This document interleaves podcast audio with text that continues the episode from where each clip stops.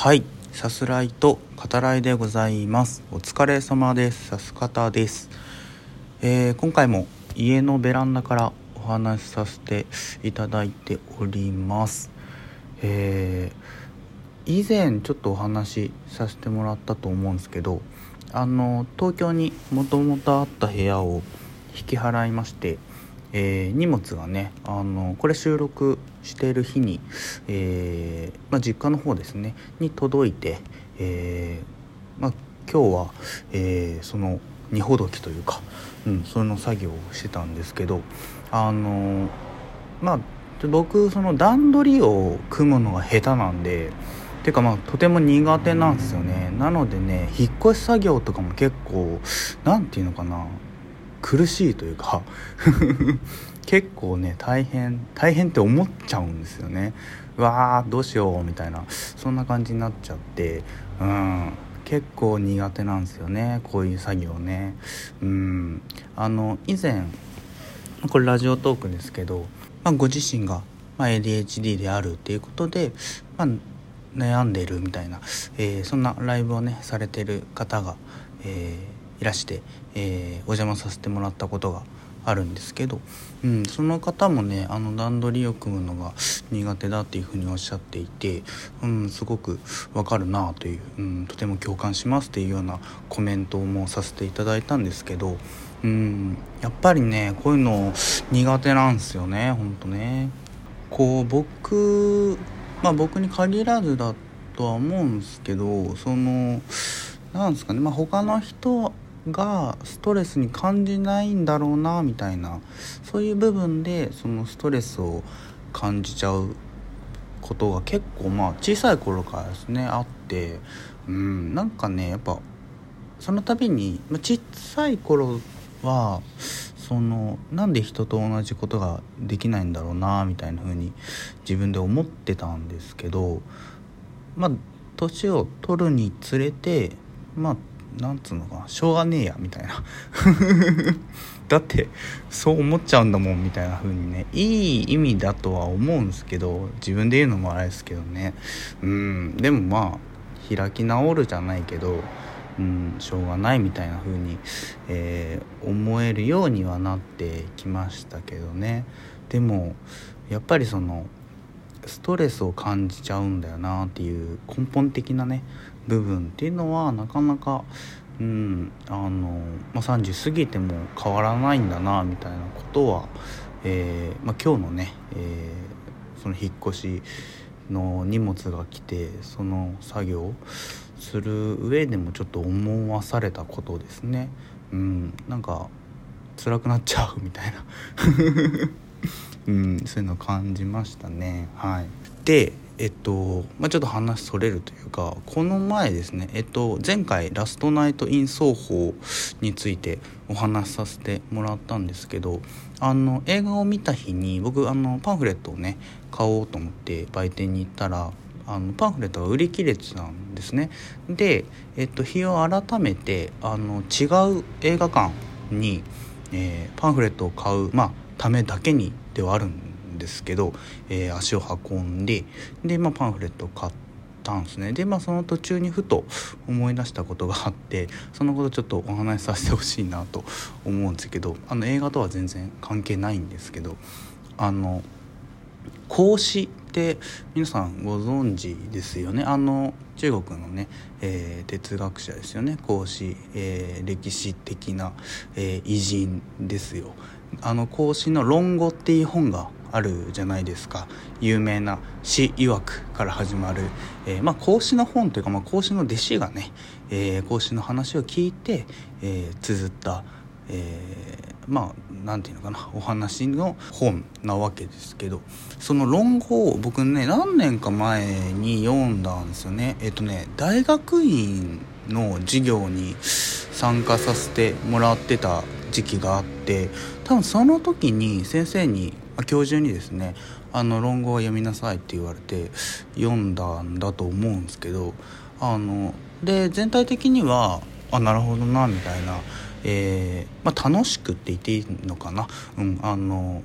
まあ、読んであめちゃめちゃ面白いやん論語と思いながら、えー、読んでたんですけどで孔子の考えもあなるほどねと思いつつね、えー、でただねあのその割と後半なんですけどまあその時読んでから読み返してないんで、えーと、間違ってるかもしれないんですけどこれもね詩曰くで始まる、えー、一文があってあの孔子がですね、えー、町の靴磨きの少年ですね。あのその子に対してそのまあ弟子と話しててですよ「あのあ靴磨きの少年いるね」っていう話を弟子としててあのなんであんな仕事楽しいのかねみたいな 講師が言うっていう場面があるんですよ。あので、えーと、その文章的にはその弟子の通じたものですからその弟子的にはあさすが講師先生と。やっぱ哲学っすよねみたいな。哲学最高みたいな。そういう講師さん最高だなみたいな。そういうまあ胸の文章なんですけどあの僕そこ読んだ時に講師嫌いみたいな。思ったっていうのをあのふとねあの思い出しまして。あどうどうですかね？靴磨きの少年。てか靴磨きってさめちゃめちゃ重要な仕事じゃないですか？思いません？い やなえなんで？みたいな。講師なんでそんなこと言うの？っていうふうに僕なんか思っちゃったんですけどね。うん。あのだってさ哲学そもそも哲学をできる人間ってねあのまあ時間とさそれなりにまあやっぱ生活できるお金があるわけですよね基本的には。うん、ちょっと待って講師と。うん。あなたがそうやってね毎日毎日あでもないこうでもないっつってね考えてる。僕哲学大好きですよ。大好きだけど考える時間を、えー、その土台ですよね。その土台の生活を、えー、その靴磨きの少年にも支えてもらってたりするんじゃないみたいなさそういうふうにやっぱ思ったりするわけですよね。どうしても僕はその何て言うのかな自分がやってることとある種他の人他人がやってることみたいなのを切り離してあの優劣をつけるみたいな形で、えー、考えるのは非常に苦手なのでえー、っていう講師えー、っていうはいそんなことをね思ったっていうのを、えー、思い出したんですね。で当時僕はその論語を読みなさいって言ってくれた教授にですねそのことは言えずはい 論語あのとても勉強になりましたみたいなね、えー、毒にも薬にもならないようなことを言ったような気がしますねはい。うん、でまあちょっと話それるけどあのその時にね、えー、大学院の教授に教えてもらったことでもあるんですけどあの哲学っていうのはもともとその西天音っていう、えー、人が、えー、フィロソフィーですね。英語のフィロソフィーをこう日本語にする時にどう翻訳しようかなっていうことでもともと「気哲学」っていうふうに翻訳したんですね、えー、今ある哲学の上に漢字一文字、えー、希望の木ですね、えー、願うっていう意味ですよね、えー、気哲学っていう言葉にしたと、えー、つまりその悟くあることを、えー、願う。そんな学問っていうことで最初はその日本語の哲学っていうのがまあ生まれたっていう話を聞いて僕はすごく結構ねその感動したというかいいなと思って、うん、あのやっぱいまだにさ哲学ってそのな小難しいことをこうぐちぐち言うみたいな そんな風にねこう思われてたりすると思うんですけどそうじゃなくてあの結構日常的なあの些細なことでも、えー、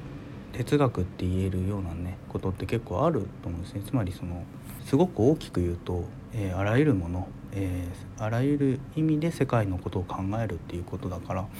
えー、自分の身の回りのものっていうのもまあ世界の一つでもあるしっていうことですよね。はい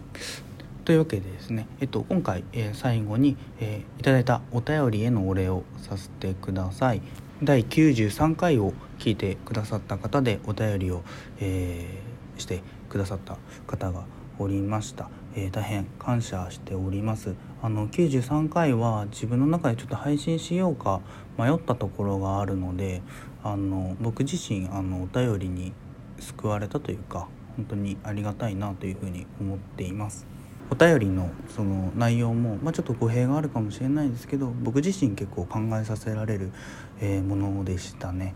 今回に限らず今後も、えー、しんどさについては、まあ、自分が思うことではあるんですけど、えー、お話しできればいいなと、うん、そういうふうに考えているんですけどあのこんなことでしんどいって感じるようでは自分は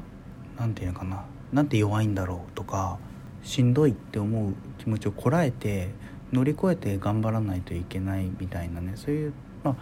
時もあるとは思うんですよそれでいい結果が出ることももしかしたらあるのかなとは思うんですけどそのしんどさを冷静に見つめて整理するっていうのもまあ結構大事なんじゃないかなみたいな風に考えていますね。えー、どう大切にするかっていうのは僕自身あのこれからえー、まあ、さす方続ける中でも考えてその都度お話ししていくことができたらいいなというふうに思っております、えー、ギフトも含めて、えー、お便り大変感謝しております。